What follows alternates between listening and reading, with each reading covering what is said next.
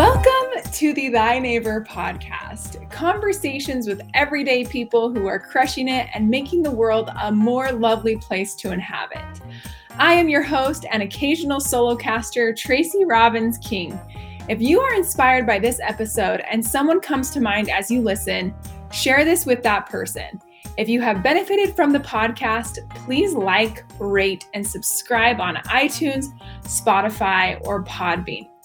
Your ratings, reviews, and shares make a difference and allow this podcast to reach more remarkable people like you. Matthew Webster is someone I met on Instagram. Okay, not really, but sort of. Steph Scholl is our mutual friend, and she told me how she had gone to see Matt after he received his endowment. I Instagram stalked him and I was completely mesmerized by Matthew. He is an incredible person. He's an artist, he is in graduate school as well as life coach training, which of course speaks to my heart. And he has such a remarkable story. He is an inspiring person. I am super honored to have you, Matthew, on the podcast. Can you tell us what Christ has done for you? Oh, my goodness. Tracy, thank you. You're amazing. So, first off, thank you for having me on this. What has Christ done for me? What hasn't he done? I think is the question, right? Like, what has he not done? From giving me breath to atoning for everything I do. And honestly, it's one of the most beautiful things you can think about. The question I on, I ask myself every morning, because I try and bring myself into the spirit, is to relate to Christ. And I say to myself, Matt, if you were in the garden with him, what would you feel? What hasn't he done for me? And that's that's a question I, I love and asking myself to put myself in the garden every day. That's so beautiful. I'm so impressed that you, you actually think about that on a day to day basis, the actual garden.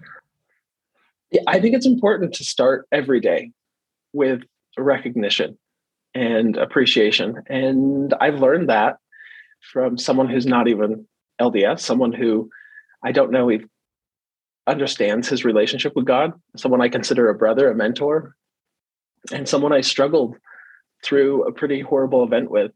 And he's just been a positive influence on me. And so his perspective of starting each day with a positive message just carried over and to me that meant starting each day understanding the atonement and understanding Christ and connecting that way. I love it. It's amazing what we can learn and glean from other people and how they can influence literally what we do on a day to day basis. Absolutely. Tell us about getting to the temple and the path that it has taken to get there. Yeah, this is an interesting path, one that I honestly would have never considered. In fact, when I went and got my endowment, my mom said to someone there, she's like, I didn't ever think I would see this day in my life. And she thought she was preparing herself to see it afterward. Because I was married to a man for a long time. And in fact, after I got divorced, I still hadn't even thought about church, hadn't thought about temple. I was just trying to heal and find what I wanted in life. And I'll, I'll share this story with you. It was in late September, early October, just last year. I was driving down Porter Rockwell Road in Herriman, and I looked across the valley and I saw the Draper Temple. And a voice came to me that said, Hey, Matt, I need you to come see me here. And I recognized the voice and I said, you know, God, I appreciate that, but unless they give temple recommends to people who don't go to church, I'm not going to be there. And I had this conversation on my this drive from that point to when I got home, going back and forth and saying, you know, I, I would love to go, but I'm just I'm not going back to church. I'm adamant that I won't go back to church because they don't teach the way I learn. They don't learn the way I learn. There's nothing that I can relate to. They're just not going to have what I've been through. Well, sure enough, I said, if you can change my heart and you can soften my heart, then I'll go. and first I went to a singles ward and I didn't realize it was a 19 year old to 29 or 30 year old church. And I walked in and I was like, okay, see, God, I was right. Like, look at these little kids. I don't relate to them. They don't relate to me. Life experience. Which is funny because that's not true. The first person I met in that ward uh, was this little 19 year old going to UVU studying psychology. and so I was like, oh, of course, God's going to prove me wrong. But I, I, on my way out, I was like, yeah, I'm not coming back here. And I saw a sign that said there's a ward for 30 plus year olds. And and I went, and I will tell you, Steph, who our mutual friend, was one of the reasons I kept going back to church uh, after I went to that ward. Because I remember telling the bishop, hey, I'm here to get a temple recommend, and I feel like I need a calling, but I'm not making friends and I'm not connecting with anybody. So this is the, the way it happened for the temple. And I said to him, let's set a date. And we set January 12th, which was one year exactly from the date I filed divorce papers um, to go through the temple. And so that was on October 31st, was I think a Sunday. Anyway, we took a picture of my recommend and in that meeting, it was probably the most spiritual I had felt in years when it came down to the church. And I just dedicated it. I said, Matt, you made a goal because you were invited to go to the temple. God wants you there. And it's not forced because I'm getting married or going on a mission. It was an invitation. And I stuck to it. And so it was a beautiful process. And that's what got me to the temple. And past events happened, but I believe everything happens to bring us closer to the atonement of Christ. And, and ultimately, it got me to go to the temple. That's so beautiful. How was your experience in the temple? How did it go? Oh, my goodness. So I kind of, I don't say know what to expect, but I had an, um, a cool experience in Hawaii back in August when I actually was on the temple grounds, and, and I can't say the name. I'm sorry but I think it's Lai Temple, and I'm probably slaughtering that. But I was on the grounds there, and I had the impression to go feel the temple, touch the temple, and then finally, when I went through the Draper Temple, and um, just a couple weeks ago, nothing felt like a surprise to me. Nothing felt different. I actually felt the most peace I've ever felt, and the most acceptance I've ever felt. It was like it wasn't just that everyone was equal; it was that everyone was equally loved and loved everyone equally. And that's what was just so amazing to me. Wow. I heard you say in when you're telling the story about how you didn't feel like church taught you the way you learn or that they teach the way you want to be taught. What do you mean by that? I connect very deeply into symbolism. And I feel like there's a lot of doctrinal stuff that is taught. And I kind of look at it, even though the Old Testament has symbolism, I kind of look at it like the two books of, of the Bible.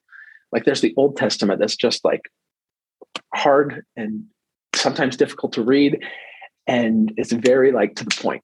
And then there's the New Testament, which is a lot of, of Christ's teachings himself. And it's more compassionate and it's more relatable. And it's about the human experience and that spiritual connection and there's a lot of that in the Old Testament, but I feel like the I look at the, the Bible kind of how I look at learning. There's learning through fear and there's learning through compassion. In fact, in Jude, it talks about at the end, people will be taught either through fear or compassion. And I thought about that. I'm like, I learned through compassion, and a lot of what either just the LDS church or other religions teach is through fear. In fact, let me, I just want to share with something I read this morning. and I, I, think it's kind of cool to think about. And it's in Second Nephi 27 25. And it says, We uh, must draw near to God with our mouths, speaking of him with love and honor. And then I just wrote some notes here, and it talks about at the end, but the precepts of men are teaching through fear. And it's, it's we have to get rid of ourselves, all these precepts of men of fear, of teaching this way, and draw our hearts closer to God through compassion. And that's what I mean by like when I said to God, I was like, you're going to have people give talks, give lessons, and they're going to be speaking from the most potentially negative space. And in fact, that was one of my first experiences. Going back to church, I had someone in elders quorum say, you know, we, we are dirt. We are nothing more than dirt. And I thought the complete opposite. I'm like, hold on, I'm a child of God. I have intelligence. I'm not dirt. That's not the way you you have the right to believe what you believe. But it, it taught me also, though, that people need to learn and teach the way they teach because they might connect to someone I can't connect to.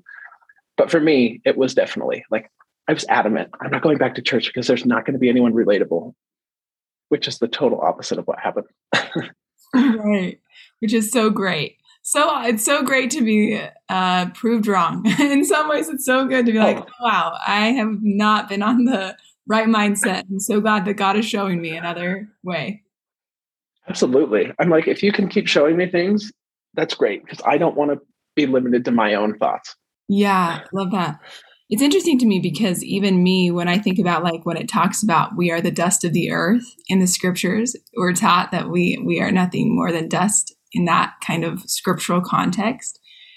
I often think of it as like he made us from the dust, right? Like he made Adam from the dust of the earth, but the earth is his creation and we are his creations, right? And so yeah. it's interesting how we can elevate even a thought and be like, maybe it's more divine than what we're we're currently viewing it through. And so yep. I'm so grateful for your scripture study. Can you tell us a little bit about what you're doing right now, spiritually speaking, to keep yourself on track? Yeah, definitely. I think the most important thing is to read first and foremost, because that's educating yourself. And I don't just read like the Bible and Book of Mormon. I love reading. I have the Quran, I have the Torah, I have um, Buddhist scriptures. I have Buddhist prayers that I read regularly. And then my favorite book is The um, Art of Happiness.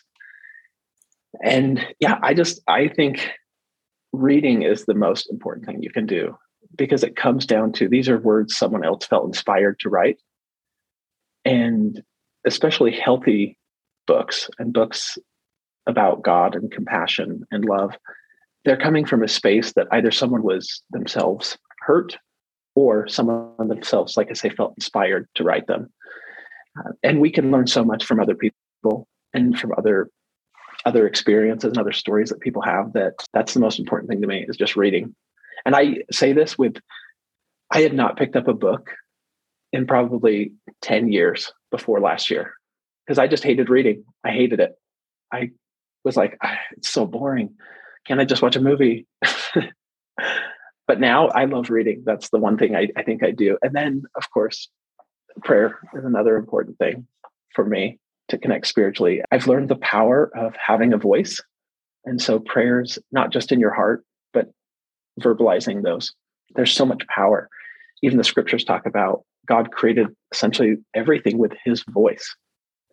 And so the frequency of our voice actually carries and connects with people. And that's what I believe with prayer. And that's what I believe with communicating with others if we don't have that and know our voice and respect our voice yeah we're not going to be able to have that spirituality in our lives and how we choose to express that using our voice is important that's why i think prayer is you know reading prayer are the two most important things for me what changed that got you reading i told myself after i filed my divorce and, and maybe slightly before i filed my divorce Matt, what have you not been doing in your life that you need to do?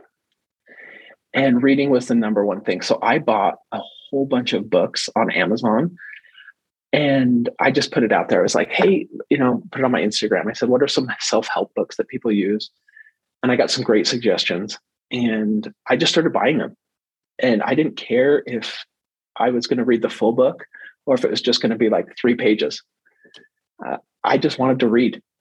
And so, like I say, after everything that happened to me on January 1st last year, I said to myself, Matt, you're going to do all the things that you have not been doing. And I did. And it, it's been such a cool experience. And reading was the first one. You mentioned the book, The Art of Happiness.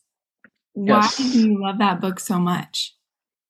Okay, so I actually have that book in front of me and I'll show you. I picked this book up I had not really even heard of this book until I went to Hawaii in August last year.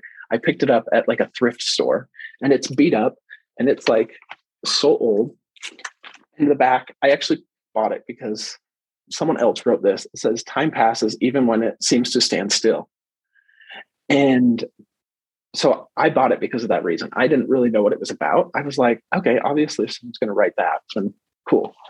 But then I opened it up, and just the chapters were what really hit me. It it breaks down the right to happiness, the sources of happiness, training the mind for happiness, reclaiming our intimate state of happiness, a new model for intimacy, deepening our, our connection with others, the value and benefit of compassion, facing suffering. I mean, it just goes on. And every single one of these chapters, I was like, how can I not learn from this? how can I not take something like self created happiness? I read this chapter and I was like, I have been talking about self induced suffering and self induced trauma for a long time. And then I read that. I'm like, self created suffering. Yeah, that's trauma. We create that a lot ourselves. And I want to read that chapter because I want to see what the Dalai Lama thinks about it. And then shifting perspectives. Just there's so much in this book that I, I would recommend everyone get this book. You don't have to get a beat up version, you can get an audio version too. But I love getting it because I can just open it up and like write and highlight. Anyway, this is why I think this is one of my favorite books of all time, if not my favorite book of all time. Who wrote it? It's The Art of Happiness, a handbook for living, the Dalai Lama, and Howard uh, Cutler. Uh, I've never yeah. heard of that book. That is so exciting. Thank yeah, it, it, I love it. Tell us why your marriage and then divorce was the hinge point. You shared the story of how God spoke to you, but a divorce is a major life event. And so, how did that humble you? And what did that do for you when you went through that event? Yeah. So I I'll just kind of give a little background to the person I was married to, who's I, I still believe is genuinely at the core one of the most amazing people I've ever met. Just capable of doing great things. But unfortunately, in the process of marriage and in the LGBTQ community, there's kind of a standard of living that, and I say this with a lot of compassion for people because I understand the trauma that leads to suffering. But there's a lot of self denial in the process of discovering who you are. And then you kind of accept who you are and you are willing to go out and expose yourself to things that are unhealthy. And not that marriage is unhealthy, but in my marriage, there were times where I betrayed my higher self. And I wasn't even thinking of it that way. After I got divorced, I sat down and wrote a lot of the things that happened um, down and I shared them with some people. And I said, I don't ever want to be this person ever again. Uh, whether it's things I did or were done to me, I don't want to do that anymore. And it was unhealthy and it was unsustainable. And so, what happened at the end of my marriage was a complete, utter train wreck. I mean, I shared uh, the experience with the, the man who I call my brother and mentor. We talked about what happened. And I said, it was not just a train wreck. It was like you're driving down the, it's more like a car accident. I'll say this. You're driving down the road and all of a sudden you're passing all of these stop signs just flying down the road. There's yield signs. There's all these clear indications that you're just not paying attention to because you're looking so straightforward that you want to get to the end goal. And then all of a sudden, a semi truck just smashes into you. and I had a choice to lay in that car, lay in that trauma, lay in that, that wreck, and let it either the fire around me consume me or get out and start walking on this new road that God had said, Hey, I've tried to get you to go the, the path different times. And I've sent these red flags, I've sent these you know, these stop signs your way and you ignored all of them. But I'm not doing that anymore. I'm gonna I'm gonna hit you pretty hard. So this was the catalyst that kind of started all that lynch that lynch point. And then four words that actually an ex-boyfriend gave me after my like not even after my divorce. I wasn't even started my divorce paperwork at this time. I met the most amazing person. And I mean, literally, his name's JQ. Uh, I call him my missionary. He said to me, on a phone call on January 9th, 2021, when I officially had to realize like my marriage is over. He said to me, Matt, rejection is God's protection. And that truly was the lynch point. Like I remember that night so clearly. I went to a hotel room. My ex-husband was in the, my house in my bed, and I went to a hotel room completely shattered and broken. And I had no one to talk to because I was so embarrassed by the exact circumstances that happened and this friend at the time named JQ, he he just I'd never seen him face to face. We met through Instagram. Uh, I'd never seen him face to face. Only talked to him on the phone for like five minutes once, and he called me on FaceTime. And while I was in the hotel room, and he told me those, you know, those words: rejection is God's protection. Those four words. And I was like, okay. I literally woke up the next morning. I'm like, okay, whatever God's protecting me from, it's far worse than the experience I went through. So I accept. Right. I accept it.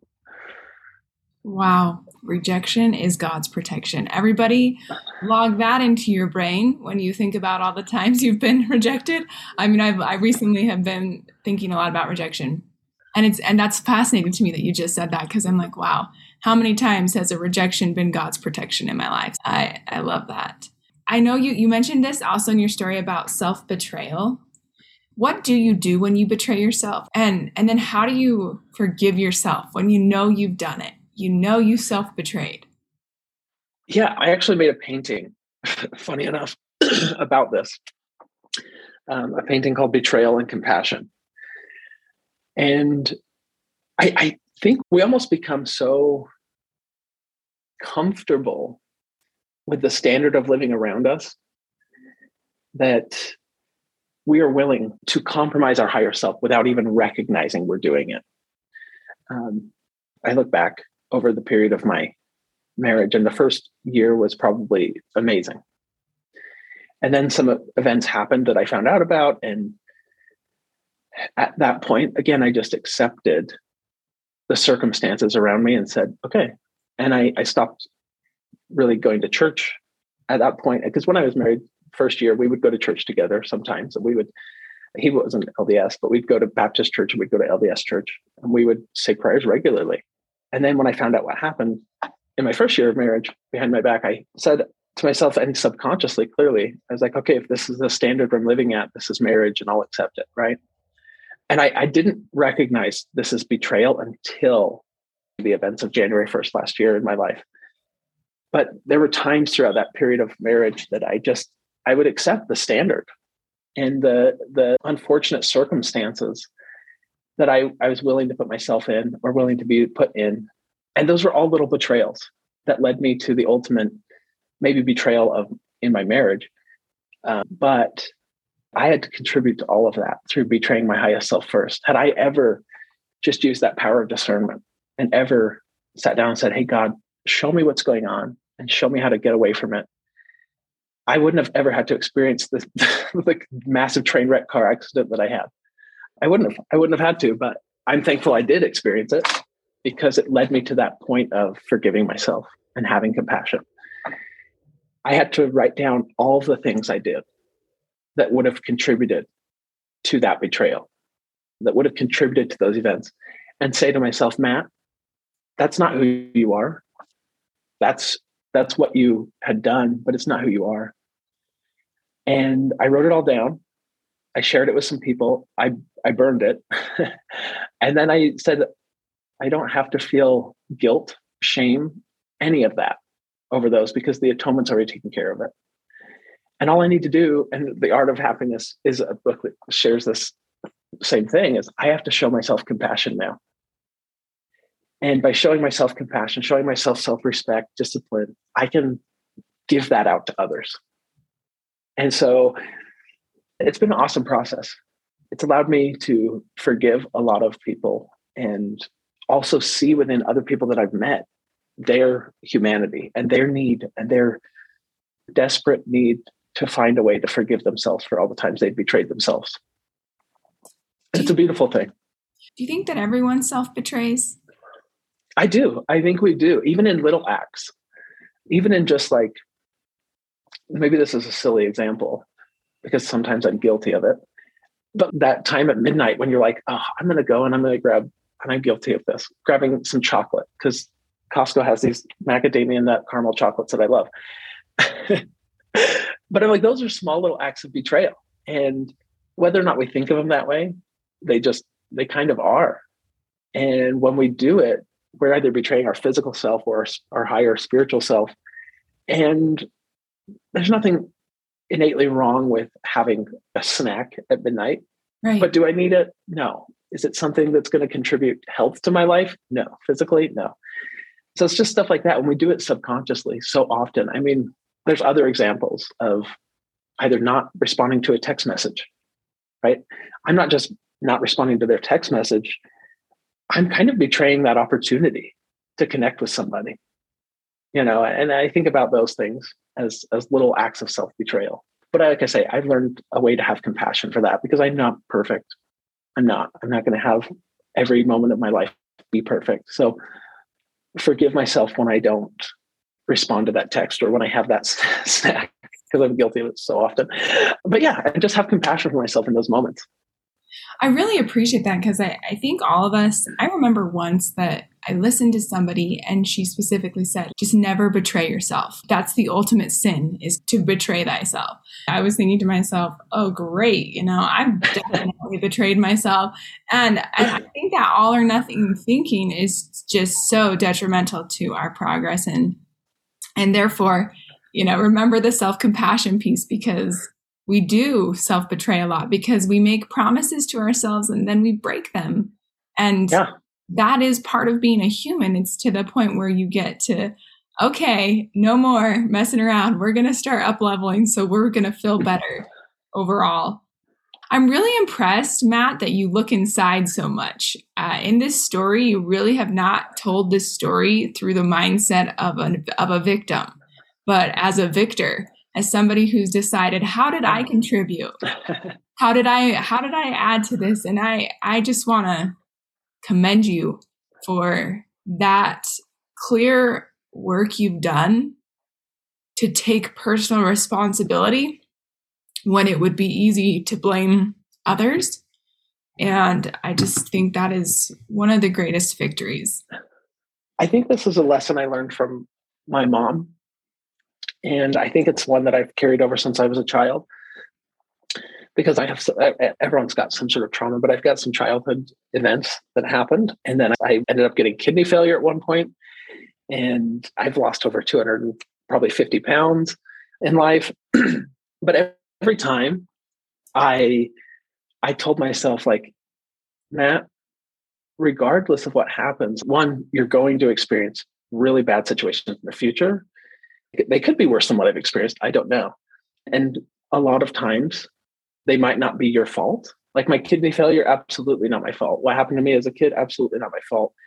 But those are opportunities to look inward, find strength, and then use that experience from the past to be like when you work out at the gym, you have to break down the muscle to get more. So those experiences in the past were breaking me down so I could be strong enough to handle the next one and not just strong enough, but I would be, and, and not physically, but I would be strong enough mentally and emotionally and spiritually to handle the next one. And I honestly love it. And every one of those, as I look backwards, I'm like, they had perfect opportunities to relate to the atonement of Christ.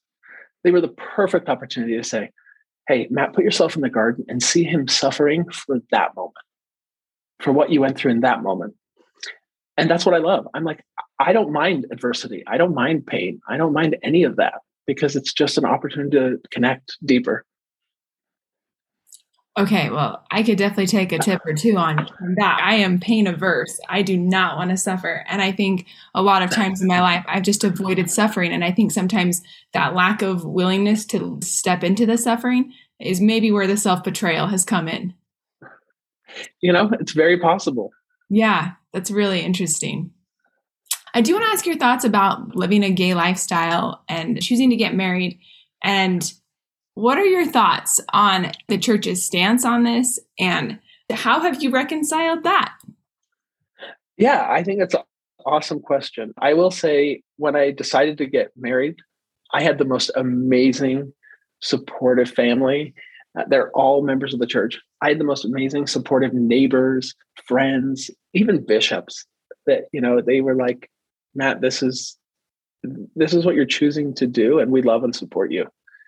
The week before I met my my now ex-husband, I met with a bishop, and he said to me something similar. He asked a question. He said, Matt, how are you going to how are you going to live if you meet somebody that you want to marry and you love? And what are you going to do?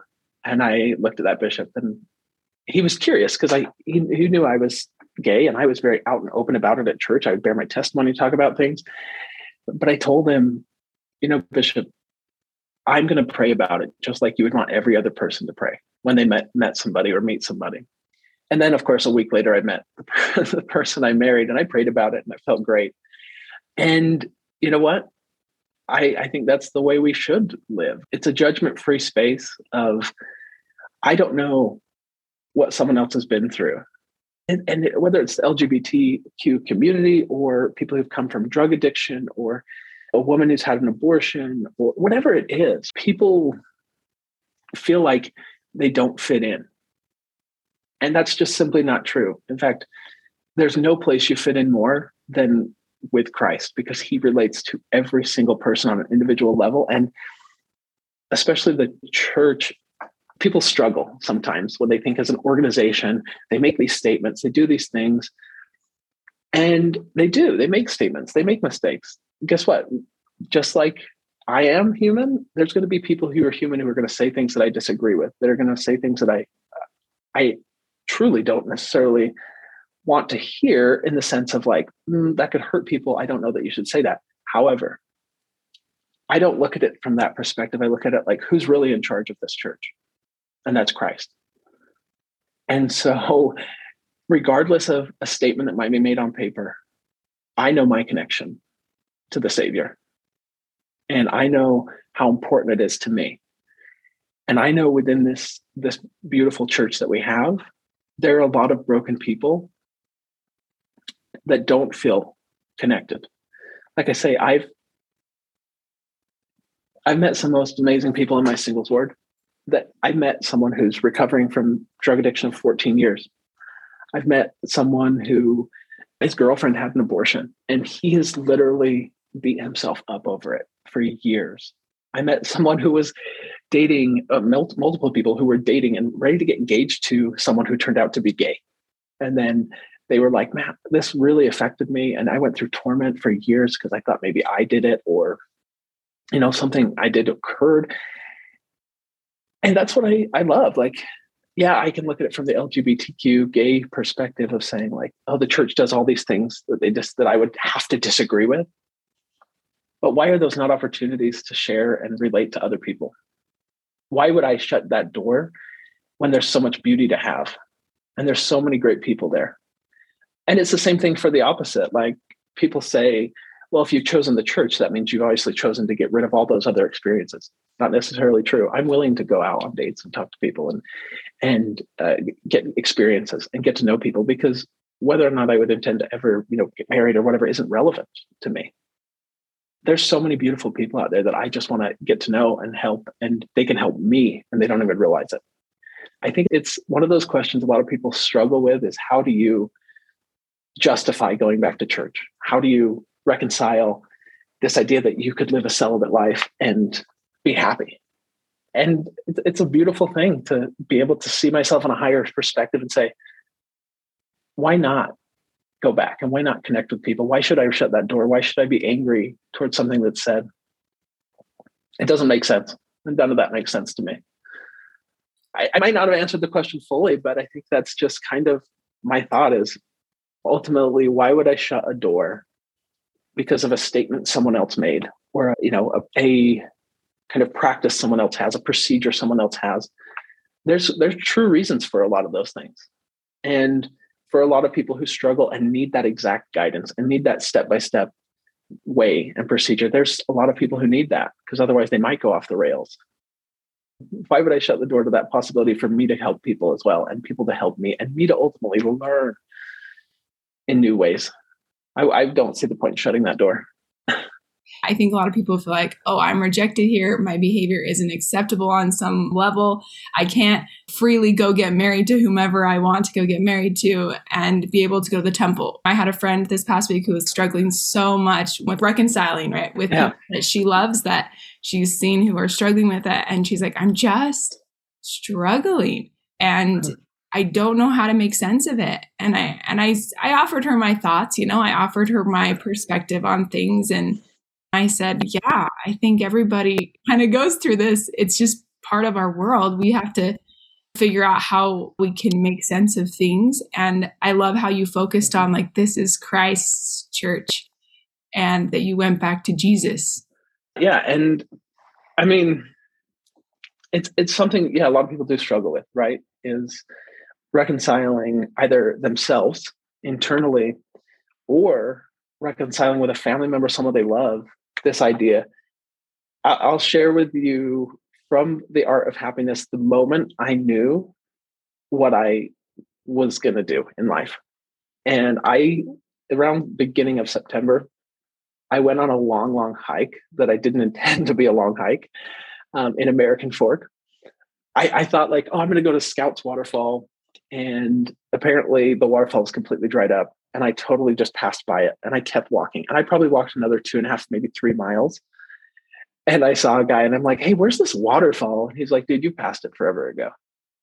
So I kept hiking and I brought these books with me. And I brought um, Book of Mormon and I brought The Art of Happiness.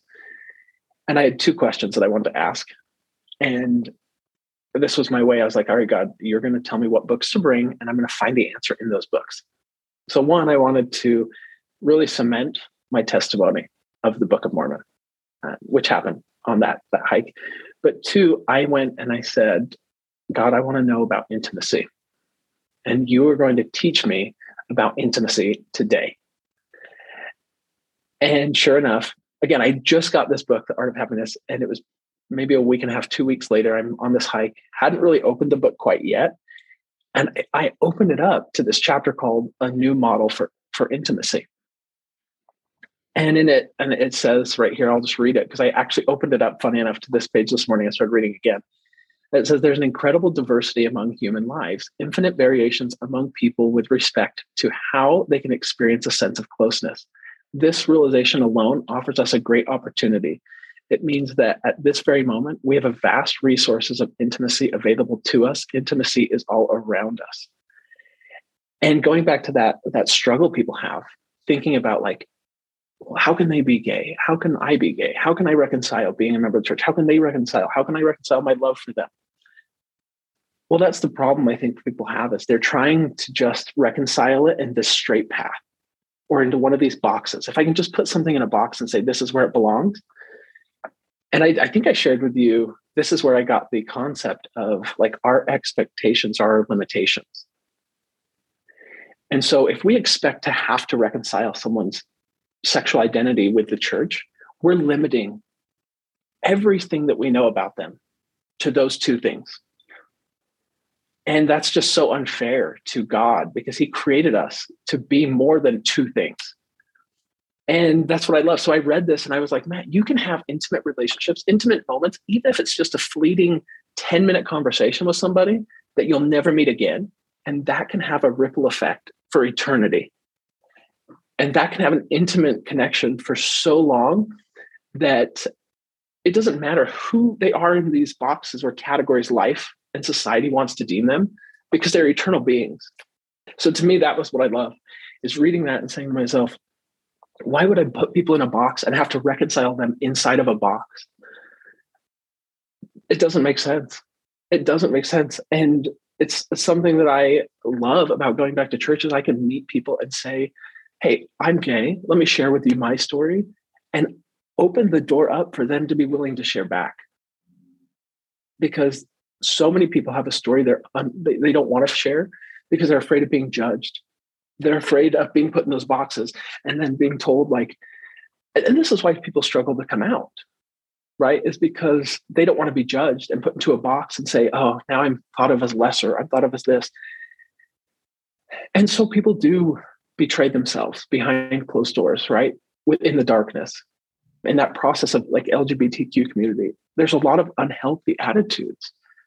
And then ultimately, those are what we do to betray ourselves, and then we get judged on. And and it's unfortunate because it's not necessary. We we all have the capacity to see each other as eternal, see each other as truly infinite variation among people, like it says in the book and respect that and respect that we can be close to people. So I reconcile it by just saying, hey, if if Christ found literally found the ability to represent every single soul, why would I limit them to what I only know about them based on either a visual or what they, you know, what I see on social media? It's it's not fair. It's not fair to us as ourselves. We actually hurt so many people because we're unwilling, unwilling to just have like genuine conversations, judgment free, because we have to reconcile and put people into a box and say, okay, I can love you like this because you're, you know, especially like LGBTQ, I can love you like this if you act these ways, or I can love you like this if you don't do these things. And it's unfortunate because we truly limit our capacity to understand the atonement when we do that. So that's that's kind of how I reconcile and I recommend to your friend, I recommend to everybody stop trying to reconcile people into these boxes and put them into those boxes and say that's how I can understand them. Open your mind up and just let yourself for a second let yourself feel the atonement and let them experience it the way they do. Even if they don't recognize that's what it is, let them experience it the way they do. And just let your light shine so that way you can be that point on a map that maybe someone comes to. And maybe you know through their path through their struggle through their suffering they see happiness or they see a light on that they can go and, and just connect with and talk to. So to your friend yeah i would just recommend like don't stress the small stuff about the categories that society deems important. A member of the church member of other churches sexual identity financial status those those things are so irrelevant, so irrelevant.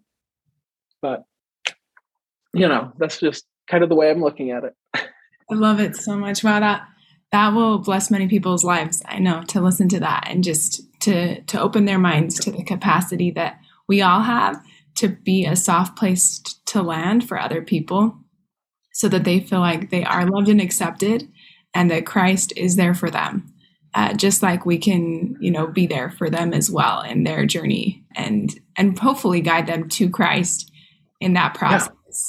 Because yeah. he can truly heal them right? He can truly do the things that you and i can be catalysts for but ultimately we cannot do right? Like yep. he is the healer. Yep. And he is the one who can help us to even enlighten our minds right? And and bring us deeper and more beautiful understanding Amen to that. Yeah. And and I think that's it, right? We we might not be that person who directly influences them to Christ, but we might have, like I say, left your light on just enough for them to get to that door so they could see the next light so they could see that next person and so even in, in dark moments in personal dark moments in personal struggles in personal suffering if you can just leave that positive light on you don't know who you're influencing and ultimately for me, for you, for so many others, that light is, and I believe this for everybody, that light is the light of Christ. And so when they, they get that opportunity to truly connect with Christ, they'll have seen it along the way that they'll recognize it. I always want to leave a light on. And I was going to tell you one of my songs is literally called Leave a Light On by Tom Walker. It's it's one of those that just the first very first time I heard it, it hits so powerful. I'm like, how true is that? That we just have to be able to leave that on. Because if if no matter what darkness someone's in, if we're that little smile that brightens their day, that might make them research or find what made them feel that way in just a smile, whatever it is. I know that you're an artist. What is the purpose of the art for you? Is there a purpose or is it is it just the power to create? What does it do for you? Okay, so this is a really awesome question. And I had never really, okay, I had picked up a paintbrush once in my life before. And someone very close to me said to me when I started painting maybe two years ago, like, Matt, that is terrible. You are not a good artist. And it was within like maybe 15 minutes of me starting a painting. And I looked at it, I'm like, yeah, you're right. I kind of suck at art. but that was so not true.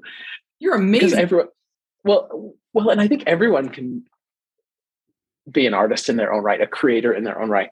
But I started painting on November 1st last year, officially. I was like, I I had these canvases in the basement of my house and I didn't have paint. And I was like, I have these blank canvases. I have things that I've written down. The first painting I ever did was called Betrayal. Uh, and it ties to the second one, which was Compassion. But I was like, I have these canvases. Why have I not? And I've written down these thoughts. Why not express them on canvas? Why not just get them out there? And that's what I've done. And so painting to me has been a way to create my emotions, my feelings, whether it's a song I relate to or an event that happened in my life. It's just been something I've been able to do and just put it on a canvas. And whether or not someone looks at it and sees what I intended or looks at it and finds something else, or if they look at it and they're like, oh my gosh, that's awful. Totally okay. Totally okay. Because I, I painted it for specifically uh, what I was going through, why I wanted to express it. And I love it. I mean, I've admitted I painted, and I'd love to show you sometime. Yeah. I'm going to have an art show this year at some point, but I've painted some admittedly like very challenging pieces to look at. I, I have a few pieces of art that I put mirrors on, and they are about self reflection. And so that's what it does for me. It allows me to reflect on myself, it allows me to reflect on events and just release them in a creative way. That, and I use my hands a lot. So my, a lot of my paintings have just been with not just brushes and stuff, but with my hands because I love that. I love that getting dirty and creating. But yeah, that's that's what painting does for me.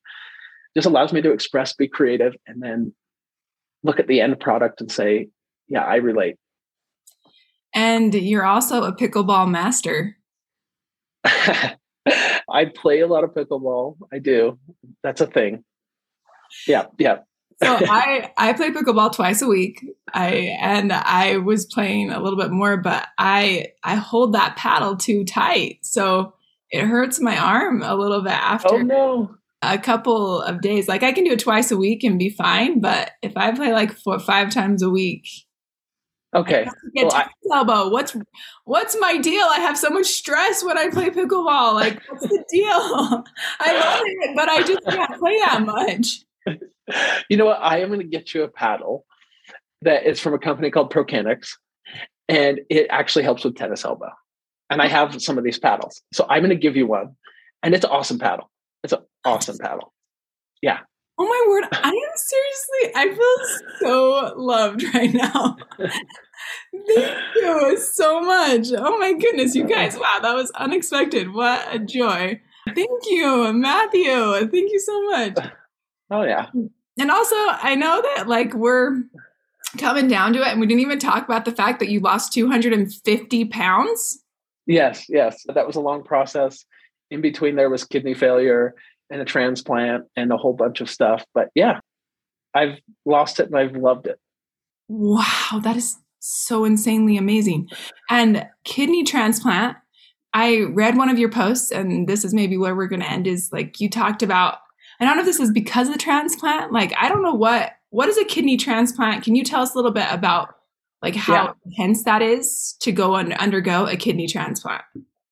Yeah, and just a quick, very quick, like the kidney is one of the most important things in your body. It is your filtration system. Uh, it takes toxins out of your blood, and then you urinate them out. So for 21 months, I didn't urinate myself. I had to have a machine literally pull the toxins out of my blood six days a week at home for three to four hours a day. But that was the biggest process. The actual transplant, I'm blessed that at the time in the church, we called these home teachers. After 21 months, I'm blessed that my parents' neighbor, who is a home teacher, minister, uh, was able to give me a kidney. One of the most genuinely amazing men in the world. He was there at the temple with me, just able to experience that together but it was it was amazing. I mean, I felt instantly as soon as I got the kidney better because I finally was given a body part back that, like I say, just gets rid of your toxins. And I, I look at it from the lens also of that's my life. Like that kidney transplant showed that I need to filter out a lot of toxic stuff in my life. And so it was a physical lesson I learned so that I could learn that on a spiritual lesson as well, and an emotional and mental lesson. So I, I'm thankful for the kidney transplant. The process itself was difficult. Dialysis is a difficult thing. Kidney failure sucks. Anyone who's going through it, I have so much love and compassion for, and I pray that they get the transplant if they're eligible. But it was a cool physical lesson that I can now apply to my other parts of my life. How to filter out toxins. yeah, you you talked about in your one of your Instagram posts about how you were in so much pain, and I don't know if it was from the kidney transplant, but you mentioned that you were in. It was like the hardest day. I think you labeled it the hardest day or something, and you literally were physically like having a hard time getting out of bed, and you had an appointment with this the stake president. Yeah, no, I think I think that was talking about. If I'm remembering the post, one of the hardest physical days was bef- like to find out. I found out that I had kidney failure. I couldn't even move. I physically couldn't even move that day. It was March, oh, March 11th is when I was diagnosed of 2013. My lungs had collapsed. I had an infection that went through my whole body. My lungs collapsed. I had to have lung repair surgery on my left lung. My kidney, one kidney, because I only had one, completely got destroyed. And it was the most painful, physically painful day of my life. But yeah, you know, it's, it's funny. I, I have times to reflect on those.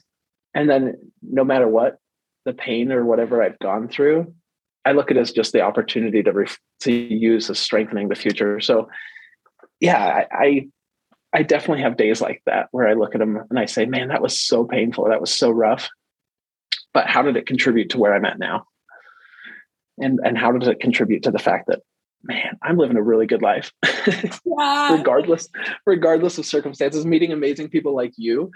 And I'm blessed to be able to go through all of that, like kidney failure, weight loss, divorce, trauma, whatever it is, because it's led me to a chance to talk to you, Tracy, and you're just such a sweetheart and amazing. Well, thank you That's- so much. Thank you. Remind me of Viktor Frankl's Life Search for Meaning. Or have you read that book? I've read snippets. Okay. Well, you're just he talks about finding meaning in your suffering.